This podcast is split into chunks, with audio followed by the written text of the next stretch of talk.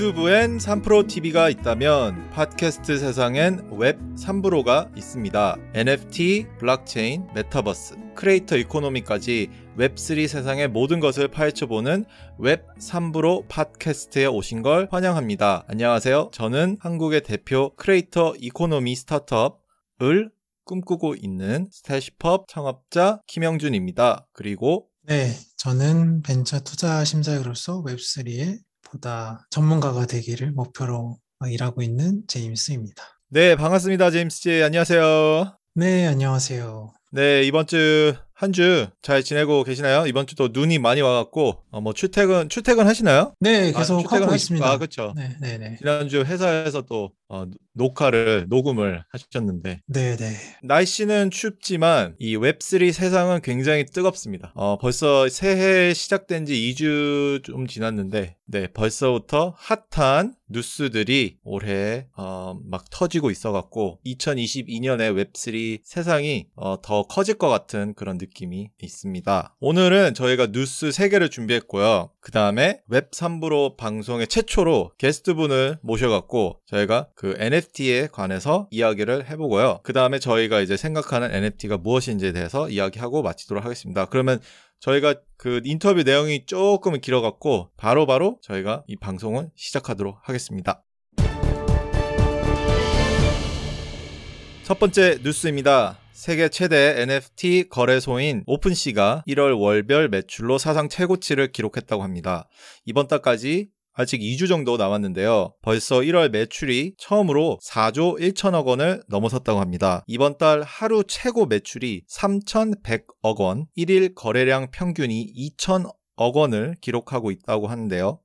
이 중 가장 많이 거래된 NFT가 다름 아닌 Bored Ape Yacht Club이었고요. 지난번에 오픈시의 시리즈 C 투자 유치 소식도 어, 청취자분들한테 전해드렸는데 어, 오픈시의 2020년 새해가, 새해가 스타트가 아주 좋습니다. 투자 심사역으로 현재 일하고 계시는 제임스 씨는 이러한 스타트업 지표들에 주목을 많이 할 거라고 생각하는데요. 이번 오픈시의 기록은 어떻게 보시나요? 크게 두 가지로 나눌 수 같은데 첫 번째는 제 생각에는 아마 뭐 저희가 지난번에 소개했지만 시리즈 C 펀딩 할 때 VC 분들은 어느 정도 뭐 이 러한 지표, 회사의 계획을 듣고 이제 투자를 해서 그래서 그 valuation으로 이제 투자를 하지 않았나라고 생각을 하고요. 두 번째로는 어, 이 Bored Ape Yacht Club이라는 게 NFT를 처음 시작한 CryptoPunk 이제 다음으로 이제 작년에 되게 유명해진 이제 NFT 아티스트 그룹이라고 해야 되나? 저희가 NFT 만약 관심 있게 보시면은 우스꽝스러운 원숭이들이 뭐 선글라스를 끼고 막 목걸이 차고 이제 여러 가지 이런 뭐 형상을 한 이제 그런 그림들을 한 이제 NFT가 있는데 이 NFT가 계속 잘 거래가 되고 뭐 팔린다는 거는 앞으로도 올해도 어떻게 보면은 NFT가 계속 흥행을 하지 않을까라는 전망을 조심스럽게 해볼 수 있을 것 같습니다. 두 번째 뉴스입니다. 미국 스트리밍 서비스인 어, 훌루가 웹 3.0 그러니까 웹3 시장 진출 의사를 채용 공고를 통해 밝혔다고 합니다. 훌루는 디즈니 자회사이기도 한데요. 채용 공고에 따르면 훌루는 메타버스, crypto, NFT 플랫폼 경험이 있는 스트리밍 서비스 외 다른 카테고리로 돌파할 수 있는 Cultural Trend Marketing 매니저를 지금 채용 중이라고 합니다. 지난해 11월 디즈니 CEO가 한 방송에 나와서 어, 이런 말을 했는데요. 우리의 목표 중 하나는 메타버스 플랫폼을 위해 디즈니 플러스를 이용할 것이라고 밝혔습니다. 디즈니가 일단 시험 삼아 훌루를 통해 어, 이 웹3 서비스를 뭘 해보겠다고 보면 되는지 제임스 씨가 이번 뉴스를 저한테 공유를 했는데요. 어, 이번 뉴스는 어떻게 보시나요? 어, 우선 첫 번째로는 지금 OTT의 비즈니스 모델에서 조금 얘기를 하고 싶은데요. 뭐 넷플릭스 같은 경우는 조금 뭐 넷플릭스 주식에 투자했던 분이 좀 아실 것 같은데 애널리스트 리포트 항상 나오는 거 보면은 넷플릭스의 주가가 그 유료 구독자 수에 따라서 그 왔다 갔다 하거든요. 그래서 뭐 예를 들면 이번 분기 유료, 유료 구독자 수가, 어, 예를 들면 시장 예상치보다 높았다라고 하면 이제 주가가 올라가고, 이제 유료 구독, 구독자 수가 떨어지게 되면 또 이제 다시 이제 주가가 빠지는 이제 이러한 상황을 갖고 있는데, 결국에는 문제는 이제 넷플릭스의 어떻게 보면 이제 매출 소스가 그 저희가 내는 이제 구독료 이외에는 없다는 게 이제 가장 큰 이제 문제인 거죠. 그게 리스크고. 그래서 이제 넷플릭스는 최근에 아시겠지만 뭐 게임을 뭐 만들겠다 그래서 게임 쪽에 투자를 많이 하는 것 같고 근데 제 생각에 이제 디즈니 같은 경우 훌루 같은 경우는 게임이 아니라 이렇게 메타버스 뭐 NFT 가상자산으로 지금 포커스를 어, 잡고 있는 것 같습니다. 물론 이제 메타버스 내에서도 이제 게임이 가장 핫하기 때문에 훌루도 아마 게임 쪽으로 가지 않을까 싶기는 하지만 결국에는 이제 이런 OTT도 그 매출 소스를 다변화하는 이제 하나의 전략으로 어 이렇게 여러 가지 움직임을 취하고 있는 것 같습니다. 네, 세 번째 뉴스입니다. 이번 주 화요일 어, 마이크로소프트가 한국 사람들에게 익숙한 스타크래프트, 디아블로, 오버워치, 콜 오브 듀티, 캔디 크러쉬 등으로 유명한 이 게임 업체 있죠. 액티비전 블리자드를 인수한다고 발표했습니다. 마이크로소프트는 액티비전 블리자드를 어, 마이크로소프트 게이밍 사업부의 자회사로 인수하며 인수 비용은 총 82조 원으로 알려졌습니다. 이번 인수로 마이크로소프트는 중국 텐센트, 일본 소니에 이어 매출 기준 전 세계 3위 비디오 모바일 게임 업체로 올라서게 된다고 합니다. 2022년 새해부터 벌써 이 메가톤급 M&A 소식이 전해졌는데요. 마이크로소프트가 액티비전 블리자드를 인수하는 건 궁극적으로 메타버스 진출을 위한 대비라고도 보는 시각도 있습니다. 제임스 씨는 이번 마이크로소프트 인수 소식에 대해서 어떻게 생각하시나요?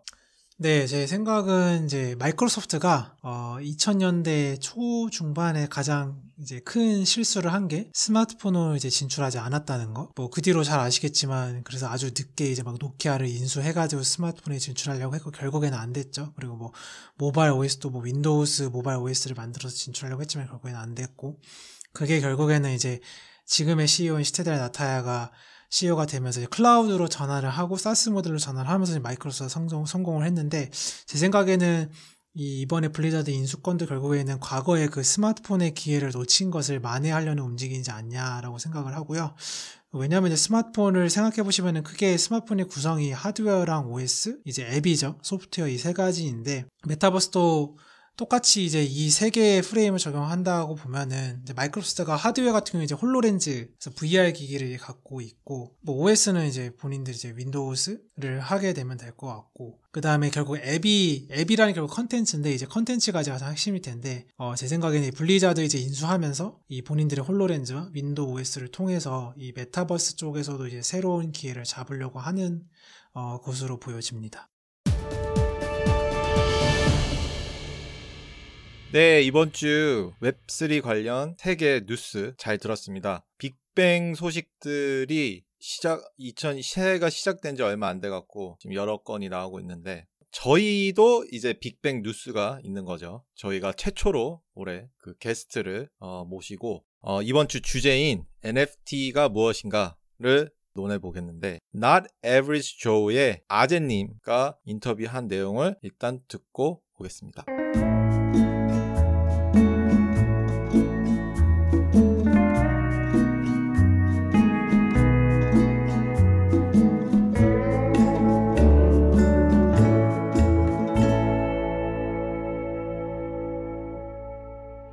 네, 저희 최초 게스트로 모시겠습니다. 아제씨. 아제씨.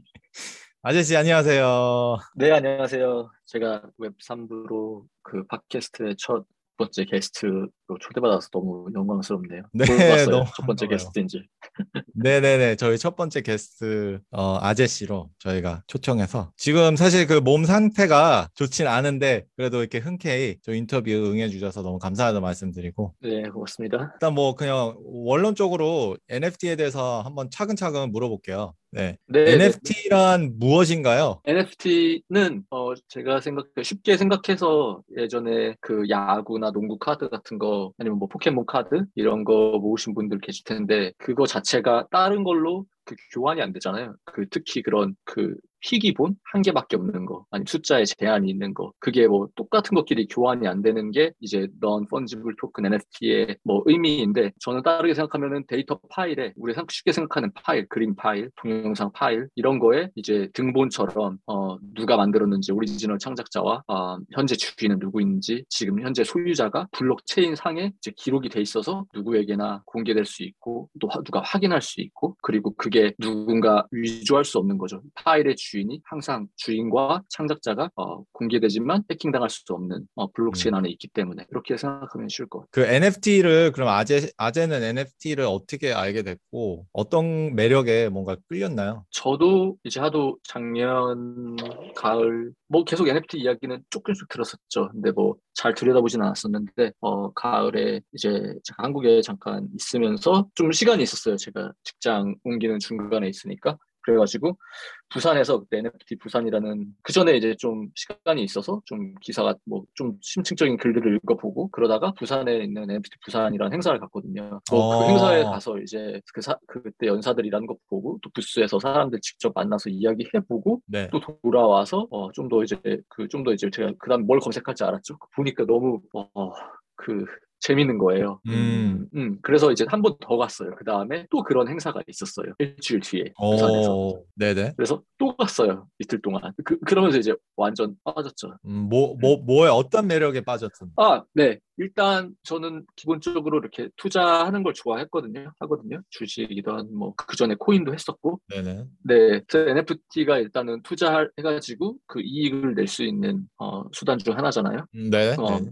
그래서 그런 면에서 이제 단순히 돈을 번다기보다는 돈을 버는 그 방식에 대해서 재미가 있었어요. 이거는 왜냐면은 조금 다르잖아요. 그, 그전에는 뭐 주식을 사면은 그 기업과 뭐 시장의 상황과 뭐 현금 흐름과 그다음 뭐 각종 뭐 PER, PBR 그런 지표가 있는데 여기는 또 그렇게 봐야 될 것이 여기도 있어요. 어, 있나요? 아트. 예. 그래서 여기는 이제 좀 미각적으로 어필할 수 있는 게 많잖아요. 그런 면도 재밌고 또 그 커뮤니티가 요즘은 되게 대세거든요. 그런 커뮤니티를 보고 또 그들이 이제 로드맵 앞으로 뭐 이걸 가지고 뭐 어떻게 할 건지 뭘 더 그 유저들 holder들한테 NFT를 가지고 있는 사람들한테 제공할 건지 그리고 이제 이게 이제 앞으로 적용될 수 있는 분야가 굉장히 많거든요. 파일로 만들어질 수 있는 거의 모든 거는 NFT화 할 수 있는 거니까 그런 적용 사례가 굉장히 많아지겠다. 그리고 그런 투자의 의미로서도 재밌다. 그다음 이제 미각적으로 어 그 이뻐요. 이쁜 것도 재밌고 또 되게 기발한 음. 아이디어도 많고 네. 음. 그리고 뭐 컴퓨터 이거는 컴퓨터가 그렸다. 이런 거 새롭잖아요. 네네네. 어 이건 네, 그런 게 되게 재밌었던 것 같아요. 그리고 뭐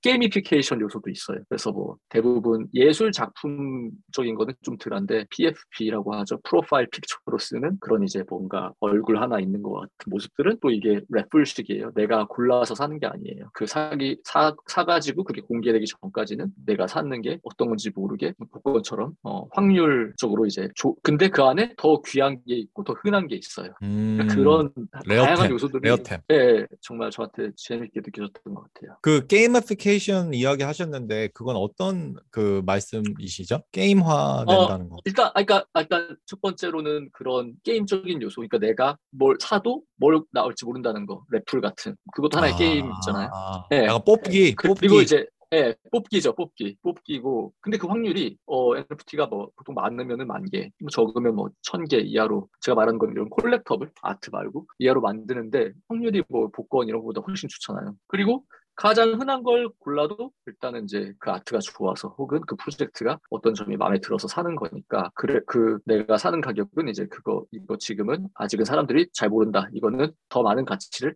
받을 수도 있다. 내가 지금 좀 먼저 들어가는 거다라는 이제 여러 가지 판단을 하는 과정이 재미있고 또 그 게임은 뭐 좀 오해 소지가 있을 수 있는데 많은 NFT들이 이제 게임을 이야기를 하고 있어요. 어, 우리가 너가 이 NFT를 사면은 우리가 그 다음에 야 이런 게임을 만들 거야. 음, 게임에 어 뭐 게임을 하려면은 이 NFT를 가지고 있어야 돼. 그리고 뭐 네가 이 NFT로 네 캐릭터가 될 거야. 네네. 뭐 그런 것들이 요즘 많이 나오는 프로젝트들 중에 하나예요. 제가 이- 그 이해했던 거는 그냥 이미지를 사는 그러니까 이미지를 사서 그게 NFT도 되지만은 어, 어떻게 이렇게 뽑기라는 것은 어떤 의미에서 뽑기라는 거야? 그 조합을 뭐 NFT 이렇게 이미지를 조합해서 나오는 뽑기를 아. 말하는 거야? 거기서 나오는 레어템을 말하는 거야? 아니면은 내가 이, NFT 이미지를 샀는데 그게 나중에 그냥 대박이 나서 그 어떤 의미에서 그게 그 어, 게, 게임 제가 말하는 뽑기 뽑기. 그러니까 rare템을 찾는 재미. 아, 그리고 그냥- 아니면 내가 내가 좋아할 만한 게 나오거나 아니면 이게 조합 그림의 조합이 막 있는데 네. 좀더 뭐 그냥 사람 얼굴로 치면은 눈이 있고 코가 있고 뭐 입이 있고 머리가 있고 한데 머리로 칩시다 그래가지고 mohawk 뭐 머리 스타일은 만 개 중에 뭐 10개밖에 없는 거예요. 그럼 그거는 이제 귀하잖아요. 딴 것보다. 네, 다른 뭐 네. 스포츠 머리는 100개나 있고 뭐 장발은 1000개나 있는데 mohawk는 10개다. 네. 그러면 이제 더 귀한 걸 갖고 싶은 생각이 많이들 들 것 같아요. 그리고 좀더 음. 특수하고 그럼 가격도 더 비쌀 거거든요. 그, 그 가격은, 희귀하니까? 가격 희귀한 건 누가 정하는 거야? 그건 시장에서 정하는 거예요. 누가 정하는 건 아니고 아, 사람들이 더 귀한 거를 높이 쳐줘요. 더 흔하지 않으니까. 아, 그 흔하지 않은 거는 어떻게 알아요? 그 이미지가 흔하지 않다. 그게 다 나와요. 네, 그게 다 나와요. 아, 그거를 이제 이 NFT를 만드는 사람은 그거를 뭐 rarity라는 말도 쓰고 뭐 property라고도 하고 어. trait라고도 하고 아. 그거를 이제 만들면서 아트 작업을 할 때 다 정해요. 아 나는 이런 음. 머리 스타일은 10가지. 음, 이런 옷, 또뭐 옷을 입는다고 쳐요 캐릭터가 옷은 뭐 또 20가지 그거의 개수를 다 정하는 거예요 그래서 그런 뭐 눈, 코, 입, 뭐 머리, 옷부터 해가지고 그런 개수의 확률로 그 엔진이라고 그러죠 NFT를 generate하는 엔진에 돌리면은 네. 걔가 랜, 컴퓨터가 랜덤으로 그 포토샵 같은 그림 파일 이렇게 레이어로 그려지거든요 그 네네. 레이어를 이제 입혀가지고 그림을 완성시키고 이제 그거에 어떻게 완성되는지는 어 사실 그 팀도 약간 비밀이고 뭐 진짜 완전히 누군가 minting 그걸 블록체인 상에 어, 올리는 거래를 취하기 전까지 는 다들 약간 비밀로 하고 있다가 딱 공개된 날, 어, 그거 minting을 했을 때, 이제 그게 바로 나오거나, 아니면은 그 smart con, 그런 블록체인 NFT contract 안에 그거를 이제 리뷰를 공개 하는 그 펑션이 있어요. 그거를 이제 활성화해야 공개가 돼요. 모든 NFT가 이런 조합 형태로 나오는 거는 아니죠. 아니에요. 그냥 이미지 또 상으로. 네. NFT가 될 수도 있는 거죠. 아, 그럼요. 네, 아, 제가 오케이, 말하는 오케이. 거는 네네. 주로 PFP라는 그 아, 오케이, 오케이. 프로필 네, 네, 포토에 많이 사용되는 네. 그런 형태군요. NFT. 그 조합 형태. 예, 아, 예, 프로파일. 픽처에 가장 흔하게 예. 음, 그리고 profile profile picture가 가장 흔하고 또 큰 시장이 아닌가 싶어요. 아재님의 NFT 네, 프로젝트 Not Average Joe 맞죠? 네. Not Average Joe는 네. 어떻게 해서 네. 시작하게 됐나요? 이제 저희가 OpenSea나 같은 데 들어가서 다른 프로젝트들 보고 했을 때 이제 다들 그런 profile picture 무슨 뭐 동물 얼굴, 뭐 외계인 뭐 그런 거가 많은데 아니면 뭐 이렇게 좀 artwork 같은 거나 저희는 좀 타일처럼 화면에 나와 있잖아요. 카드가. 네네. 근데 좀 다른 게 그 사이에 있으면 어떨까? 음, 그래서 사람들이 그거를 어 이건 뭐지? 어 이거 좀 네. 다르네? 하고 이제 어, 관심을 가지면 어떤 게 뭐가 있을까 해가지고 제, 저랑 이제 저랑 같이 이 프로젝트에 참여했던 참여하고 있는 어 7.7세 어 7.7세 아 그분의 그 예, 별명이 7.7세라는 닉네임이 이름으로 7.7 예, 네. 예, 이름으로 활동하시는데 이제 그분이 처음에는 약간 다른 아이디어가 있었어요. 아, 아, 아. 근데 그 핵심 주제는 비슷했어요. 이 시장을 약간 풍자해 보고 싶기도 하고 재밌게 풍자라기보다는 좀 다른 어 이런 일이 벌어지고 있는데 좀 웃기는 약간 밈스럽기도 하고 내가 이거를 이때 샀다면 어땠을까? 왜냐면은 지금 너무 크리 가상화폐도 그렇고 NFT도 그렇고 짧은 시간에 가치가 엄청나게 오르고 뭐 떨어지고 막 변화가 엄청 많이 있는데 네. 그런 상황들에 대해서 어 우리가 어떻게 표현을 해보고 싶었어요 NFT에서. 어, 제가 그 Not Average Joe를 딱 처음에 봤을 때 그러니까 이해가 안 갔거든요. comic comic strip? 어 이게 뭐지? 뭐 그거 네. 한번 설명해 주시면 그거를- 좋을 것 같아요. 네. 예, 그거를 이제 어떻게 그런 그런 재밌는 이야기들을 음. 음? 이 scene에 이 scene에서 재밌는 이야기들을 어떻게 표현해 볼까 하다가 아 만화로 표현을 해보겠다 해봐야겠다 어, 어, 그리고 이 만화가 어 프로필 picture에 사진에 올려도 그래도 어느 정도 약간 프로필 picture처럼 잘 보이게 음. 하는데 또 이제 이거는 모으면은 이야기도 되는 거예요 그래가지고 아, 그, 그게 참 흥미롭더라고요. 그 조합하는 게. 예, 예, 우리 어렸을 때 뭐 그런 고바우 영감 한국으로 음. 치면은 뭐 뚱딴지 이런 이런 몇 컷짜리 만화 있잖아요 네네네. 그런 어린이 신문에도 나오고 지금 미국에서도 그런 게 있, 었잖아요 뭐 스누피가 나오는 Peanuts나 음. 뭐 Calvin and Hobbes 뭐 그런 만화 형태로 아. 어, 그렇다고 이제 너무 길면은 복잡하니까 세 컷짜리 세 그런 컷짜리. 옛날 만화 스타일로 해가지고 거기에 우리가 이제 그한 한 가지 이야기를 녹여냈어요. 처음에 나는 뭐 이런 걸 나는 어떤 캐릭터인데 나는 이런 걸 하고 있었어. 네. 근데 어떤 계기에 의해서 아. 어, 외부, 게- 외부 요인 같은 거에 의해서 갑자기 스눕도그나 아니면 뭐, 이더리움 창시자인 부테린 같은 사람이 나와서, 야, 친구, 이거 어때? 하고 이제 그게 첫 번째 화면이고요. 컷이고요. 음. 두 번째 이제 이 캐릭터가 Average Joe가 어, 평범한 조죠. 평범한 조가 액션을 취하는 거예요. 그래서 액션을 취하는 뭐 날짜와 컴퓨터 스크린에 뭐 어떤 걸 뭐 샀는지 음. 비트코인을 언제 얼- 비트코인이 뭐 10불일 때 샀던가 CryptoPunk가 어 50 이더리움인데 샀던가 이런 액션을 취하고 그 돈은 이제 뭐 엄마가 엄마한테 빌린 뭐 100불 이제 그런 화면이 이제 컷 2고요. 이제 거기에 저희가 다른 그런 NFP 아 그리고 세 번째 컷 먼저 설명드릴게요. 세 번째 컷에서 이제 결과가 나오는 거예요. 아 이게 엄청 올라가서 나는 달까지 왔다 to the moon 음. 아니면은 난 아직 HODLing, 난 아직 들고 있다. 아니면 뭐 GM, 뭐 good morning 그냥 뭐 이런 용어도 있고 그래서 그래서 아니면 내가 잘 돼가지고 페라리를 타고 있는 뭐 사진이나 음. 아니면 난 아직 지갑에 없지만 지갑에 돈이 없지만 아직 내 NFT를 들고 있어. 음. 뭐 이런 거가 이제 버전이 굉장히 다양해요. 그세 컷에. 네네. 네. 그거를 저희는 PFP의 그런 아까 다양한 요소가 있다 그랬잖아요. 네네. 그걸 그런 요 그런 거를 저희가 그 만화에 줬어요. 그래서 캐릭터 그 외부 요인 그런 누군가 얘기해 주는 사람이 바뀌기도 하고 음. 마지막 결과에서 내가 지금 비행기 private jet을 타고 있는지 음. 아니면 타임머신으로 난 다시 돌아갈 거야. 뭐 그러는지 네네. 아니면 뭐 달에 왔는지 아니면 난 아직도 그냥 뭐 현실에서 holding하고 있는지 그게 게 무작위로 조- 만들어진다는 건? 네네 저희가 오. 그거를 이제 그런 수많은 조합을 네네. 이렇게 해놓고 어. 그거를 이제 컴퓨터가 취합할 때 어. 왜냐면 이 조합이 확률적으로 볼 때 뭐 여섯 가지 요소가 10개 있으면은 60개잖아요. 네. 근데 그거를 곱하기를 뭐 10 곱하기 10 곱하기 10 곱하기 이런 식으로 하다 보면은 헉, 정말 뭐 몇, 뭐 그쵸, 엄청나게 큰 숫자가 나와요. 그렇네요. 그 중에서 근데 우리가 만들 거는 만 개, 우리는 3,333개 만들었는데 그걸로 만들어줘야 되니까 아. 이제 랜덤한 조합이 나오는 거고 그거는 이제 그런 코드로 돌려가지고 아, 그 코드로 다. 만드신 거예요? 그 코딩 작업. 어 사실 그런 코딩은 어 인터넷에 많이 공유가 돼 있는데 아. 그거를 어, 소화를 해서 어. 자기가 만, 자기 팀이 만드는 아트 작품에 적용할 수 있, 있으면 되는 거예요. 계속 그 not average Joe 평범하지 않은 조라고 하는데 이름이 왜 not average Joe인가요? 왜 그렇게 지었나요? 모두 좀 마- 많은 사람들이 공감할 수 있었으면 좋겠다. 음, 그, 어, 그래서 이제 Average Joe라고 생각을 했고, 근데 이제 Average Joe는 뭔가 좀 부족해 보여서, 어, 결국 이제 에버리지 조가 평범한 조가 비범한 조가 되는 과정이니까, 저희가 이제 평범한 조를 할지, 비범한 조를 할지 고민을 하다가 비범한 음. 조로 했어요. 음, 그러면 이 NFT 프로젝트를 처- 정말 아이디어 아이디어 발단에서부터 지금 minting까지 하셨는데 그 과정이 어땠어요? 그 하시는데? 저희가 이 모든 거를, 어, 한 달 반, 두 달 사이 정도 걸렸거든요. 오, 그 전에 네, 엄청- 어떤 지식이 있었나요? 아재 아재님은 그 이거 이거 관련돼서 저희, 저희, 저희 거의 없, 저- 거의 없었어요. 와, 그냥 그런 네. 그런 행사 가서 배운 것도 그냥 뭐 저희도 인터넷 이런 데서 보는 글, 그 정도 수준이었는데 이제 이거를 해보기로 마음 먹으면서 저희 같이 일할 아, 그림 그릴 작가님도 구하고 구하고 어 저하고 그 7.7세랑 작가님도 섭외하고 또 이제 같이 좀 더 아이디어 내 가지고 구체화 시켜서 그 contract 이미 공개돼 있지만 그것도 저희가 공부해보고 일단 음. 쓸수 있을 정도로 음. 하게 그리고 제가 이제 아주 간단한 웹사이트 만들 정도의 코딩은 어, 할 수 있다고 믿었지만 음, 그것도 배우면서 했는데요.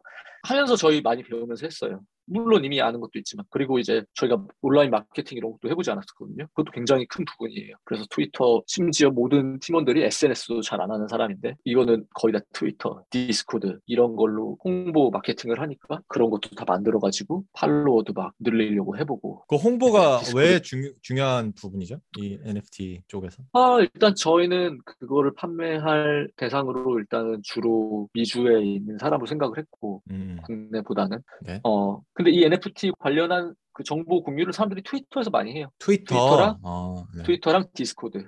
디스코드, 까지.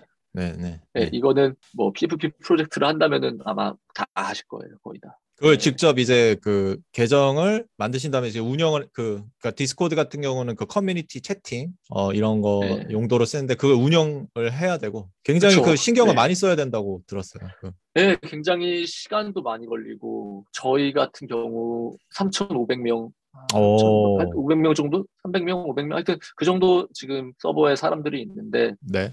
어, 그, 그들이랑 그들이 계속 질문도 하고, 음. 또 저희도 이벤트를 또 하고, 이벤트는 어떤 이벤트를 어, 뭐, 너희가 우리 서버로 친구도 데려오면은, 오면은 뭐, 그, presale에서 minting할 수 있는 기회를 주겠다. 아주 초반에는 이런 이런 거를 너네가 하면은 공짜로도 주겠다. giveaway라고.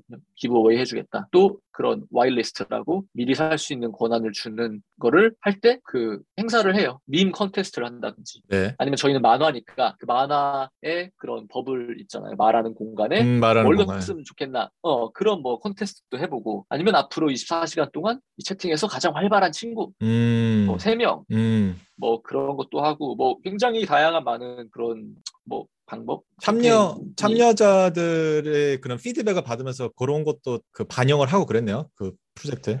저희도 이제 다른 데서 하는 거 보죠. 어. 네, 네. 굉장히 그런 거를 어, 활발히 음. 어, 그 프로젝트들이 하고 있어요. 음, 음, 음, 음. 그 제가 이제 그 들으니까는 그 Not Average Joe가 큰 차별점이 그 comic strip 형태의 그런 스토리 형태라고 봐도 될까요? 다른 NFT 프로젝트랑 다른 점이라고 하면. 네, 그게 가장 크고요. 음. 어, 그 다음 저희 아트도 오리지널 아트인데 다들 무슨 어떤 동물이나 뭐 어떤 음, 이런 맞아요. 생명체, 생명체가 맞아 맞아. 다른 옷을 입고 있는 음. 그런 건데 저희는 이야기가 있고 좀 등장 인물도 좀 음, 다르게. 등장하고 네.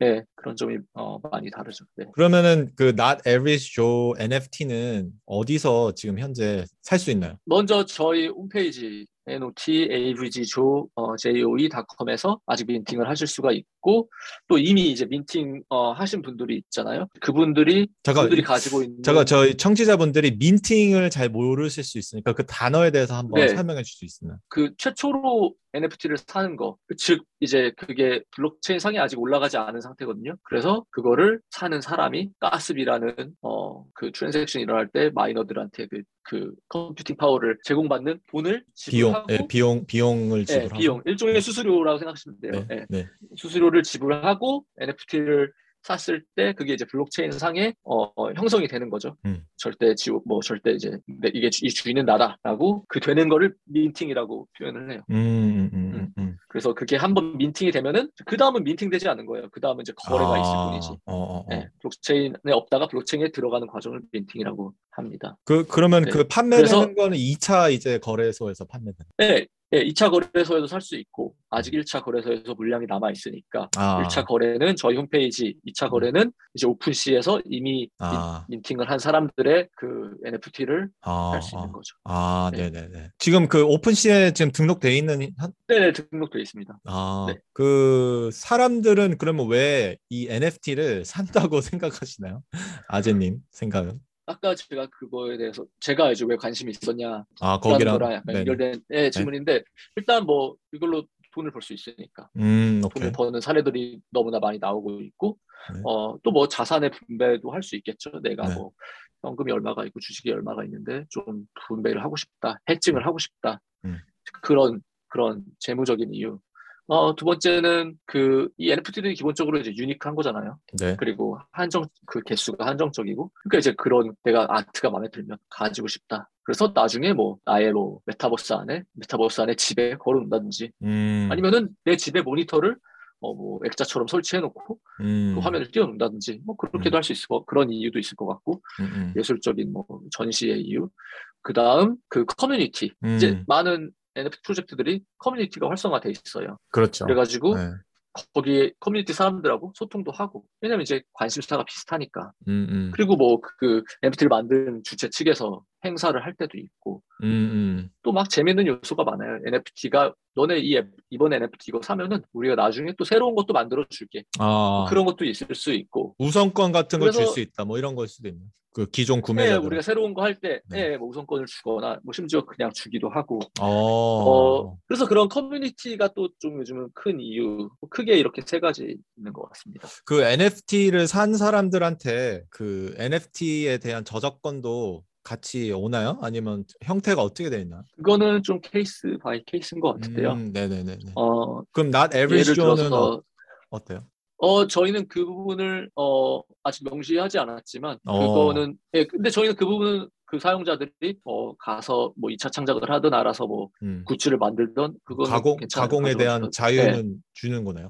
예, 예, 예. 그렇다고 이제 그 NFT를 누가 만들었냐의 주인은 안 맡기지만, 음, 음, 거기에 나온 뭐 그런 사파나 뭐 캐릭터는 소유자들이, 어, 썼으면 어. 좋겠어요. 아 그래요? 가장 예, 가장 유명한 지금 프로젝트가 Bored Ape Yacht Club 어. BAYC라고 하죠. 그 원숭이도 이제 그 holder 지금 가- 지금 가지고 있는 사람한테 그 저작권이 있는 거거든요. 맞아요. 그 그 네. 모양의 어 원숭이에 대해서 뭐 맥주를 만들어도 되고 뭐, 뭐 옷을 만들어도 되고 그렇죠. 그거를. 인정을 인정을 해주고 있고 또 다 근데 사- 프로젝트마다 달라요. 또 음, 되게 유명한 World of Women이라는 이렇게 여자 자화상 같은 음, 어, 그림이 있는 NFT 프로젝트는 뭐 이걸로 너가 상업적 활동을 하게 돼서 돈을 벌게 되면은 그 오리지널 창작자와 뭐 50대 50으로 나눠야 된다. 아 오케이. 예, 그래서 이거는 어, 만든 사람이 정하기 나름인 것 같아요. 어, 많은 또 사람들이 NFT에 대해서 좀 회의적인 시각을 가지고 있거든요. 뭐, 이거 그냥 사진 copy and paste 하면 안 되는 거냐. 뭐, 그냥, 뭐, 그냥 모니터에 그냥 뭐 스크린샷 찍어서 올리면 그냥 내 거 되는 거 아니냐. 어, 이런 비판에 대해서는, 어, 지금 아제님은 어떤 생각 가지고 계시나요? 어, 저는 이렇게 보면 될 것 같아요. 뭐 그래도 돼요. 근- 근데 예를 들어서 미술품 우리가 말하는 뭐 흔히 말하는 비- 미술관에 가면 있는 거장의 그림들을 음. 그거 미, 미술관 보고 나올 때 그 샵 있잖아요. 음. 그 샵에 보면은 그 종이로 이렇게 프린트한 거 다 있어요. 아, 있죠, 거는 있죠. 당연 당연히 작품보다 싸겠죠. 네네. 그래서 그걸 사서 집에 걸어도 비슷한 느낌 나요. 음, 그렇죠? 그 NFT도 비슷한 개념으로 생각하면 될 것 같아요. 그거 copy paste 할수 있어요. 네네. 그리고 뭐 자기 집에 전시해도 근데 이제 그게 내가 오리지널 그거 파일의 주인은 아니라는 거는 세상이 다 알고 있는 거고 음, 이제 커뮤니티에서 인정해주지 않거든요. 근데 그걸 내가 오리지널이라는 거를 자랑하고 싶고 그거 내 소유감을 좀 느끼고 싶고 커뮤니티에 involve가 되고 싶으면 그거를 구매를 하는 거고 그리고 그게 내가 판단했을 때 앞으로 더 가치가 있을 것 같다면은 하는 거고 근데 나는 뭐 그럴 필요 없이 그냥 저 아트 저, 뭐, 저 그림이 좋아서 저 영상이 좋아서 나는 그냥 카피본을 오른쪽으로 뭐 copy paste 해가지고 컴퓨터에 뭐 배경화면으로 쓰거나 프린트해서 어디 쓰고 있겠다 라면은 이제 그건 뭐 그렇게 개인의 자유긴 하죠 대신 이제 그 사람은 이미 모든 사람들이 그 사람 게 아니라는 거는 알고 또 물어볼 수도 있겠죠 그러니까 우리가 막 진퉁을 갖고 싶어하는 인간의 그런 심리가 있잖아요 네네. 그런 게 많이 어또 비슷하게 작용되는 것 같아요 여기에 따라서 뭐 스- 그런 scam 같은 것도 있잖아요. 그 뭐 어, 사기, 사기. 뭐 그거에 대해서는 어떻게 네. 생각해요? 뭐 정말 말도 안 되는 가격이다. 뭐 이건 좀 이건 이건 자산 버블이다. 뭐 이런 사람도 보고 있고. 그럴 수도 예 그쵸 지금 버블이인지 아닌지는 사실 이런 거 다 지나고 나서야 이야기할 수 음, 있으니까 음, 음. 그런 거는 이야기가 좀 조심스럽긴 한데 제가 음. 어떤 어 한국의 어떤 옥션 회사에서 아 CryptoPunk라는 그 되게 비싼 NFT죠 거의 네, 시조세 그쵸. 격인 그거를 이제 뭐 우리가 돈을 모아서 뭐 사는 펀드 같이 그런 거를 뭐 추진을 해보는데 아 두 배 수익률 예상 이렇게 광고가 있는 그림을 봤거든요. 어. 이거는 제가 볼 때는 공신력 기관이니까 뭐 그 돈을 뭐 탈취하거나 무슨 잠적하거나 그런 사기는 당연히 아니겠지만 음. 거기에 두 배 수익률 예상이라고 쓰는 광고를 그렇게 쓰는 거는 저는 그거 보고 굉장히 놀랐어요. 어, 그래서 잘 모르는. 사람은 그거 보고 혹할 수도 있거든요. 네. 왜냐면 이거 왜냐면 이거 유명한 회사예요. 유명한 회사가 이렇게 나오니까 나는 NFT 잘 모르고 근데 음. 뭐 여기서 두 배 가능할 것 같다고 써 NFT NFT 하니까 어 그런 거는 저는 좀 자제됐으면 좋겠고 네. 그리고 결국 이런 거에 무한 책임은 본인한테 있는 거니까 음. 음, 자기 돈을 넣기 전에 충분히 공부를 하고 어, 음. 참여를 했으면 좋겠고 그리고 자기가 감당할 수 있는 뭐 당연한 이야기지만 그런 자산의 수준만큼만 음, 하면 좋을 것 같네요. 그러면 아제님은 이 NFT 미래에 대해서 어떻게 보시나요? 앞으로의 전망. 아, 앞으로의 전망. 어, 길게 보면은 지금보다 더 가치가 있을 것 같아요. 지금 아직도 시장의 초기라고 생각하고요. 음, 초기. 어, 이게 이게 본격적으로 등장한 지가 17년이라고들 하는데 네. 이제 18년, 19년 이제 이런 가상화폐 이런 블록체인 쪽이 많이 베어 마켓이었잖아요. 음. 그래서 좀 관심이 떨어지다가 작년에 엄청나게 터진 건데 그리고 이제 올해가 됐죠. 일단은 그 우리 세상에 많은 피- 그 텐지블한 것들 만질 수 있는 제품들은 이제 진품과 가짜와 이런 구분이 다 돼 있잖아요. 이제 디지털한 것도 그런 구분이 많이 돼가지고 세상에 돌아다닐 것 같아요. 근데 이제 NFT라는 거는 다 진품이라는 얘기니까 어. 그 중에서 이제 옥석이 가려지긴 할 것 같아요. 왜냐하면은 뭐 너무나 많은 게 존재하기에는 사람의 수는 제한적이고 하지만 인터넷 인구 더 많아질 거고 그리고 젊은 지금 이거에 참여자들이 어, 나이대가 젊은 편이에요. 뭐 30대, 20대, 10대. 그, 그 세대들이 좀 좀 더 경제 주, 사회 경제 주체로 올라가죠. 그리고 자라나는 세대도 이런 걸 익숙해지면서 그 성장 클 것이고 그래서 저는 굉장히 시장이 커질 거고 현재 인터넷 인구가 40억 명이라고 하는데 어, NFT 뭐 인구는 뭐 3, 40만 명이라는 이야기가 있어요. 그렇게 보면은 아직 그 가능성은 어, 굉장히 많다고 보고 그거를 큰 기업들이 알기 때문에 음. 이런 쪽에 열심히 지금 공부를 하고 진출을 하고 하려고 하고 있는 것 같아요. 어, 아재님은 지금 미국에서 지금 이 프로젝트를 어, 하셨고 진행하셨고 또 미국인 대상 거의 뭐 미국인 대상으로 그걸 하셨는데 한국에서의 그 NFT 생태계는 생각 안 해보셨나요? 한국에서 이런 걸 런칭해보고 한번. 그러니까 하, 요즘 한국 NFT 생태계는 어떤 거? 몇 가지 이제 약간 정리를 하고 가자면 저도 한국에서 한국에 있을 때제 팀원하고 같이 시작을 했고 음. 저는 이제 개인적 사정상 이제 음. 몸은 여기 와 있는데 맞아요 저희는 시장은 타겟은 어, 음. 외국이다라고 했지만 저희 디스코드를 하면서 느낀 게 전 세계 사람들이 다 와요 어, 나이지리아, 어, 스웨덴, 스웨덴, 뭐 중국, 네. 네, 뭐 미국 중국, 미국. 어 그래서 시간 이게 24시간 돌아가야 돼요 그 채널이 아, 왜냐면 뭐 어느 정도 영어가 편하게 영어로 이제 대부분 많이 하니까. 근데. 그 프로젝트 좀 큰 프로젝트는 그 언어 게시판이 막 10개, 15개 막 이렇게 있어요. 한국어, 아. 중국어, 러시아어. Wow. 그래서 정말 다양한 사람들이 이 국경이 별로 없는 것 같아요. 어, 음. 근데 한국도 몇 가지 그 NFT 씬이 존재하죠. 외국에 비하, 여기에 비하면은 엄청 작지만 아 있게 어, 있나요? 네. 로컬 프로젝트들이 있어요. 많이 있어요. 많이 있고 로컬에 그 유능한 작가들도 많고 재밌는 아이디어 가지신 분도 많고 어, 어, 한국도 더 많이 커질 것 같아요. 근데 이제 한국 굉장히 로컬한 프로젝트들이 어떻게 국제화 음. 되는지는 어, 지켜보면 재밌을 것 같은 같아요. 어, 음. 쉽지는 않겠지만 일단 저는 아직 클레이튼 생태계로 하는 애들이 좀 하는 애들이 프로젝트들이 좀 있는데 클레이튼이 어, 어... 떤 뭐죠? 클레이튼? 클레이튼이 이제 한국에서 카카오에서 만든 코인 어, 이름이죠. 그리고 음. 그들도 이더리움처럼 어, 뭐 이더리움은 탈중앙화 더 강조하긴 하는데 카카오는 약간 반 탈중앙화 해가지고 그들이 만든 mainnet이에요. 음. 그런 블록체인 infrastructure. 그래서 거기에서 노는 이제 클레이라는 어,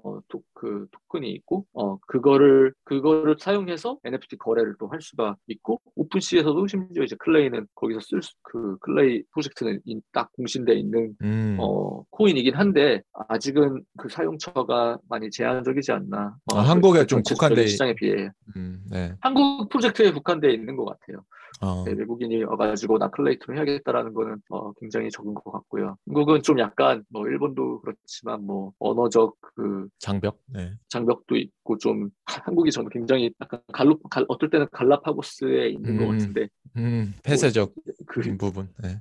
지리적으로도 사실상 몇십 년째 섬나라고 음, 인터넷 환경도 그런 부분이 많고 음, 네. 어, 또 블록체인도 어, 여러 가지 이유가 있겠지만 어, 뭐 로컬한 게된 부분도 좀 있는 것 같아요. 거래소라든지 또 심지어 이런 클레이튼 프로젝트들도 아 그런 게 모르겠어요. 근데 뭐 그렇다 그렇, 그렇지만 그런 환경에서 네이버 같은 이런 정체성 있는 게 나오긴 했으니까 음, 음. 뭐 나, 꼭 나쁜 건 아닌데 이제 뭐 국제 외국인도 많이 이렇게 활동하는 모습을 보여줬으면 좋겠어요. 아직 시간은 좀 걸릴 것 같아요. 한국에서도 그 정말 수많은 그런 그 창작자분들이 계시잖아요. 그리고 그 중에서도 굉장히 네. 아직 인, 마- 받지 못했지만 국제적으로 그래도 정말 네. creative하고 그런 굉장히 그런 네. 예술 쪽에서 활발 활발히 활동하고 계시는데 아재님은 한국에서도 NFT가 잘 될 수 있는 음, 한 산업이 될 수 있다고 보시나요? 저는 한국의 그런 창작성이나 이런 걸 생각할 때 어, 굉장히 큰 잠재력이 있는 시장이라고 생각하거든요. 어, 잘 될 것 같아요. 뭐, 사실, 미스터 미상이라고 외국에서 어. 굉장히 어. 인정받고 인기 많은 NFT 프로젝트도 있고요. 아 그거는? 네. 이제 좀 아트 같은 거여서 요즘은 이제 이런 PFP 쪽으로 좀 넘어오는 것 같은데, 음, 어, 가능성이 있죠. 뭐, 국제화는 아직 어떻게 될지 모르겠지만, 음, 음, 어, 뭐, 국내 시장만 해도 아직, 아직은 뛰어놀 수 있는 공간이 많고, 음. 더 거대한 자본과 인력도 많이 들어올 거고 그리고 심지어 되게 한국의 그런 블록체인 관련해서 굉장히 저도 이번에 가을에 가을에 가서 느- 한국에서 있으면서 느꼈는데 굉장히 좋고 재밌고 흥미있는 회사가 많아요. 네. 음. 음, 네, 꼭 뭐 NFT뿐만 아니라 음, 어, NFT로 파생되는 산업에 있어서 어, 굉장히 앞으로 할 일이 많고 잘 될 수 있는 회사가 많은 것 같아요. 네네. 그리고 그들은 아마 국제적으로도 하려고 하고. 네네네. 네. 제가 듣기에는 그 아재님이 지금 이렇게 한번 프로젝트, NFT 프로젝트를 직접 이렇게 정말 어, 무에서 유를 창조해내시고 그 팀원도 이렇게 만드신 다음에 이렇게 어, 프로젝트를 정말 현, 시, 실현시켰을 그 과정들이 한국의 NFT 활성화에 좋은 역할을 해줄 수 있을 것 같다는 생각이 드네요. 되게 좋은 그런 어, 사례를 남기는 게 아닌가라는 생각도 있어요. 네, 네, 정말 짧은 시간 동안에 네. 많이 우여곡절이 있었지만 네. 배울 수 있었고 어, 네. 정말 재밌었어요. 네. 그 앞으로도 계획은 어떻게 되나요? Not Every Show의 계획 뭐 있으시다면? 어 일단 저희 민팅이 아직 라이브이기 때문에 네. 어, 아 참고로 그그 그 Not Every Show 뭐 사이트 링크 이런 거 저희 다 그 뉴스레터에 그 걸어 놓을 테니까 관심이신 분들은 네. 관심 있으신 분들은 네. 꼭 한번 찾아가서 그 스토리보드라도 한번 보세요. 되게 재밌어요. 네 감사합니다. 그래서 더 판매되도록 어, 노력할 거고요. 아트랑 NFT가 나왔기 때문에 제일 어렵고 이제 힘든 과정은 했고 물론 이제 판매 제외하고 판매는 이제 저희가 더 되도록 어, 촉진할 거고요. 어 지금으로는 뭐 그 계획. 음, 네네 네. 그 정도 입니다. 아 네. 아 아재님 그 지금 어, 몸도 그렇게 컨디션이 완벽한 상태는 아닌데 그렇게 또 밤 지금 미국 밤 늦은 시간에 이렇게 또 인터뷰를 응해주셔서 너무 감사하다는 말씀드리고 건강 빨리 회복하시기 바라고 그 다음에 Not Average Joe도 뭐 지금 민팅한 지 얼마 안 됐으니까 앞으로 더 많은 사람들한테 알려져서 어, 좋은 소식이 뭐 있으면 기원하겠습니다. 건투를 빕니다. 네 오늘 정말 감사합니다. 초대해 주셔서.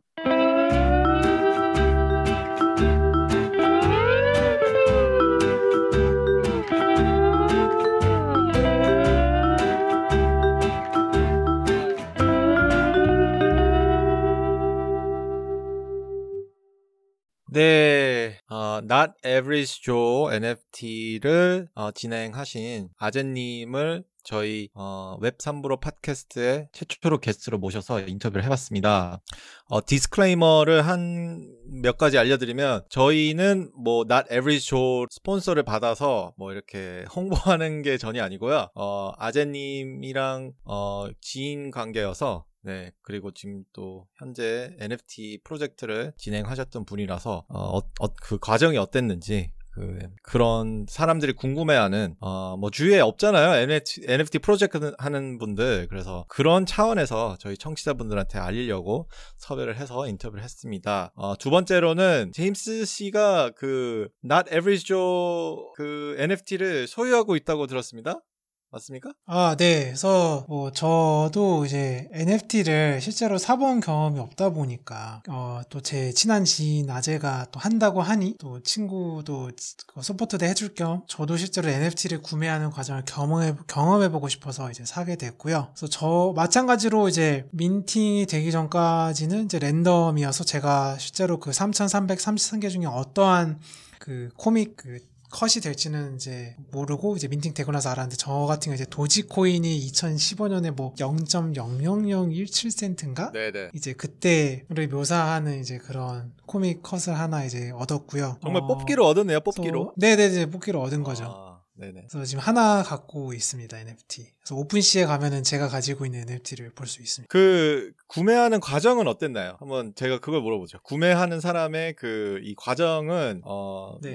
허들이 많았나요? 아니면 뭐 어렵? 그러니까 이거를 어뭐 어렵진 않았고요. 그러니까 약간 주식으로 생각하시면 오늘 이제 막 그 LG 에너지 솔루션 네. 이제 막 공모 막 끝나고 배송료가 나와서 이제 LG 에너지 솔루션에 이제 비유를 하자면 저희가 미리 공모를 하잖아요. 그래서 공모주에 청약을 하면은 일반적인 이제 인식은 이제, 이제 상장이 되면은 public market에서 이게 거래가 되면 더 비싸게 될 것이다. 음. 근데 그거를 이제 공모 를 하면서 미리 예약해가지고 얻으니까 우리 훨씬 더 싼 값에 산다. 이제 이게 공모에 어떻게 보면 기본적인 투자 심리잖아요. 네. 그래서 NFT도 아까 뭐 아재가 whitelisting 뭐 이런 얘기를 했는데 이제 홍보 차원에서 아까 본인들이 말한 그런 마케팅 홍보 홍보 활동에 이제 동참을 해주면은 whitelisting에 올려줘요. 그래서 presale이라 그래서 어떻게 보면 이제 공모라고 생각하면은 이 정가보다 예를 들면 뭐 한 3, 40%싼 가격에 제가 미리 살 수 있는 이제 그 음... 그 명단 안에 들어가요. 네네네. 그래서 그 명단 안에 들어가면은 이제 흔히 NFT는 지금 메타마스크라는 그 프로그램을 써서 그 NFT를 많이 구매를 네네. 하거든요. 그래서 메타 마스크 계정을 만들어서 가상 나 지갑입니다. 가상 지갑. 네, Not Average Joe 사이트에 가서 minting을 누르면은 제 메타마스크 지갑에 연동이 되고요. 그 이제 메타마스크 지갑에다가 미리 이제 그 NFT 가격에 해당하는 이더리움을 보내고 나서 그 다음에 또 이제 중요한 게 아까 아재가 말한 것처럼 가스비가 이게 계속 변동합니다. 네네. 만약 이더리움 이 블록체인에서 막 사람들이 많이 활동을 하게 되면 가스비가 확 올라가고요. 조금 이제 잠잠해지면 가스비가 내려갑니다. 그래서 되게 웃긴 게 미국 낮 시간에는 가스비가 엄청 올라가고요. 그리고 이제 오히려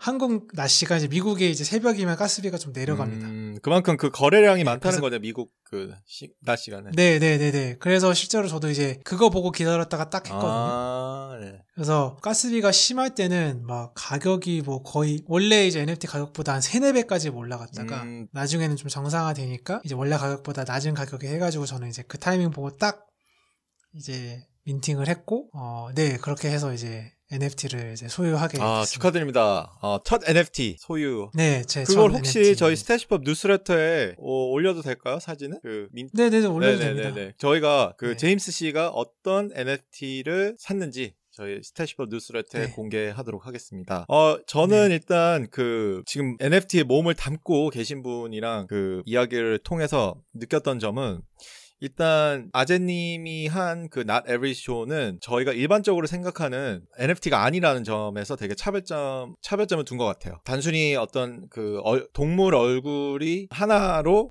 색상이 변하고 뭐 선글라스 끼고 막 막 좀비로 변하고 막 이런 게 아니라 그 한 컷 한 컷 한 컷 다 다 이렇게 어, unique한 그런 스토리 형태로 만들어 나간다는 것 자체가 굉장히 좀 어, 눈에 띄었고요. 그래서 어, Calvin Hobbes나 뭐 피너츠나 뚱딴지는 어 저는 잘 모르겠는데 제임스 씨는 뚱딴지 아나요? 네, 뚱딴지. 그 만화책 잘 아니었나요? 한국에- 만화책? 네 네, 만화책입니다. 아, 그, 그러니까 옛날에 생각해 보시면 저희 신문에 네, 보면은 막 만화. 막한 10컷짜리 네. 만화 있잖아요. 네 네 그런 것 중에 네, 네. 하나였어요. 그래서 저는 그런 형태로 이걸 접근해서 처음에는 되게 이해하기 힘들었는데 아 이 이 그 comic strip 형태로 가는구나라는 걸 어, 이번 계기를 통해서 더 그 이해가 갔고요. 두 번째로는 어 정말 무에서 유를 창조를 하셨는데 2개월 만에 이거 완성했, 완성했다는 것 그 자체가 저는 굉장히 놀라웠고 물론 아재 아재님이 어, 조금 그 개발 코딩 할 수 있는 skill이 있긴 있는데 근데 저는 이게 NFT를 뭐 연동하고 메타마스크 연동하고 뭐 이런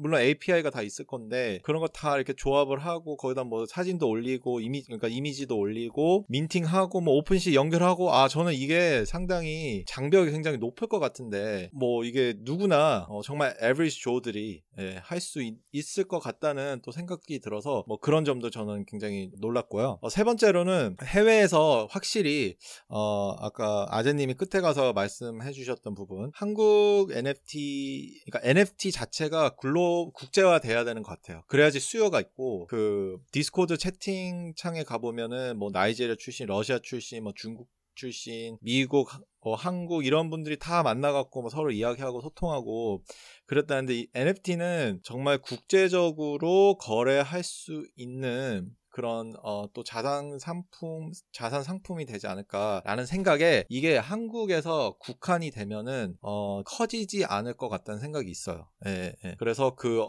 어쩌면은 이 한국에서 NFT를 만드신다고 하면은 뭐 영어가 세계 공통어니까 영어를 중간을 통해서 영어를 하시는 분들이나 아니면은 어 그런 그런 프로모터 분들이나 마케터 분들을 통해서 세계에 알려지고 그거를 프로모션을 굉장히 열심히 해야지만 한국의 NFT 시장도 커질 것 같다는 생각이 들었습니다. 마지막으로는 젊은 분들한테 특히 뭐 10대, 20대 어, 분들한테는 이게 정말 앞으로의 자산 class로 NFT가 자산 class로 어, 자리를 잡지 않을까라는 생각이 굉장히 크게 들었어요. 예. 이런 거에 사람들이 가치를 두고 거래를 하고 거기에 따라서 어, 돈을 벌 수 있다라는 게 아마 30대 중반 이상에서 40대 이제 쭉 50대 분들은 이게 전혀 이해가 안 될 수도 있는데 어릴 적부터 그 아바타 skin을 사고 게임에서 스킨 사고 뭐 이런 아이들이 어, 자라서 자산 거래를 돈을 좀 벌기 시작해 자산 거래를 하기 시작하면 NFT가 하나의 자산 asset class가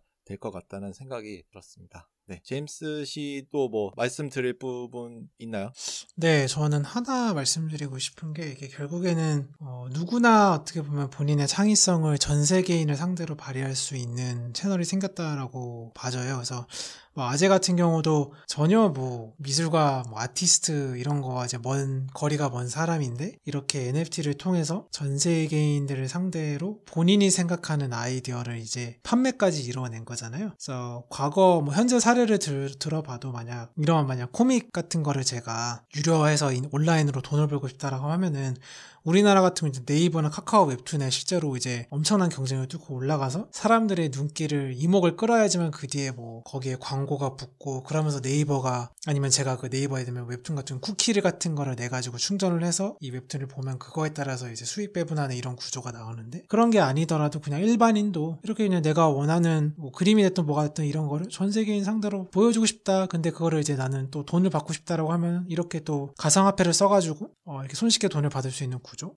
이런 채널 어떻게 보면 기회가 열렸다는 게 조금 되게 시사하는 바가 크다라고 생각이 됩니다. 실제로 제 옆에서 이런 모습을 보니까 좀더더 크게 와, 와닿은 것 같아요. 저는. 네, 저희도 그 아재님을 되게 오랫동안 알고 지냈는데, 어, 저희뿐만 그 과정을 아는 게 아니라 청취자분들도 어, 뭐 간접적으로나마 저희가 이런 인터뷰를 통해서 어, 이 NFT가 어떻게 만들어졌는지를 잘 전달이 되었으면 바라겠습니다. 그 Sum- Summer Wars라고 그 일본 만화 영화가 있거든요. 음, 2009년도에 만들어진 만화 영화인데 호소다 마모루라는 어, 감독분이 호소다 마모루인데 이분이 그 많이 알려진 어, 시간에 달리는 소녀 뭐 늑대 아이 일본계 되게 그 거장의 애니메이터라고 하는데 그 Summer Wars를 제가 그 2009년에 보고 최근에 또, 봐- 또 봤어요. 그래서 보고 뭘 느꼈냐면 거기서 이제 메타버스 세상 안에서 자기의 그런 가상의 아바타를 통해 그 세상 안에서 이제 많은 일들을 하거든요. 뭐 예를 들어서 뭐 동사무소에 가서 어떤 일을 처리하든가 그거를 다 이제 그 인터넷을 통해서 메타버스 세상에서 그걸 다 진행을 하더라고요. 학교 수업 또 뭐 들어가는 것 같던 것 같고, 예. 근데 거기에 이제 각 캐릭터들이 있는데 자기가 만들 수 있는 캐릭터가 있어요. 아바타 같은 게. 저는 뭐 이런 NFT 같은 거 보면은 그게 지금 현재 시초가 아닌가 싶어요. 자기만의 그런 캐릭터를 만들어 나가는 거. 그게 지금 단계에 되게 와닿지가 않을 수 있는데 NFT 자체, 그 다음에 블록체인 기술, 그 다음에 이렇게 막, 어, 거래되는 모습들을 보면은 궁극적으로 목표는 메타버스로 저희가 인터넷이 가는 게 아닌가. 그런 일환에 이제 마이크로소프트도 아까 제임스가 말했지만 모바일 시장을 놓쳤던 그 아픔이 있기 때문에 그래서 미리 이렇게 hedging을 통해 어 액티비전 블리자드를 지금 또 인수를 해서 대비하는 게 아닌가라는 거 싶고 어 그래서 그런 의미에서 제가 왜 이렇게 길게 이야기했냐 다음 주 토픽은 어, 요즘 굉장히 핫한 제임스 메타버스를 하면 어떨까요? 아, 그 주제가 너무 광범위한데요. 메타버스를 저희가 어, 한번 다뤄보겠습니다. 그래서 메타버스를 또 그 해달라고 하신 분이 또 있어갖고 예, 예. 뉴욕에 계시는 분인데 예. 그래서 메타버스를 통해 한번 저희가 최대한 어, 리서치를 잘 해서 한번 소개해 보도록 하겠습니다. 네 이번 주 아재님을 섭외를 해서 저희가 인터뷰 그 게스 최초로 인- 게스트를 섭외해서 인터뷰를 또 하고 그랬는데 어, 청취자분들 어떠셨는지 모르겠습니다. 이번 에피소드에 관한 코멘트 어, 남겨주시려면 저희 그 이메일 주소가 있거든요. 그래서 web3bro at gmail.com이고 저희 팟캐스트 밑에 쇼 노트에 다 적어 놓을 테니까 혹시 다음 토픽 이거 해줬으면 좋겠습니다. 아니면은 어, 뭐 이번 에피소드는 어, 떻는지에 대한 소감을 한번 저희한테 남겨주시고 어, 또 저희가 뭐 틀린 부분도 있을 거예요. 그래서 뭐 그런 것도 지적해 주시면 좋을 것 같습니다. 제임스 씨 그러면 어, 다음 주 이번 주는 저희가 인터뷰를 통해서 NFT를 배웠으니까 다음 주는 저희가 어, 저희 둘이 메타버스를 한번 뭐랄까요 한번 점령을 해보도록 하겠습니다. 네, 알겠습니다. 네, 그럼 저희는 다음 주 어, 금요일 날 또 찾아뵙도록 하겠습니다. 그러면 다음 주까지 여러분들 모두 건강하시고요. 따뜻하게 보내십시오. 제임스 씨도 한 주 잘 보내시기 바랍니다. 건강하세요. 김현수 씨도 한 주 잘 보내시기 바랍니다. 네, 유튜브엔 3프로 TV가 있다면 팟캐스트 세상엔 웹 3프로가 있습니다. 저는 김영준이었고요. 제임스였습니다. 감사합니다. 감사합니다.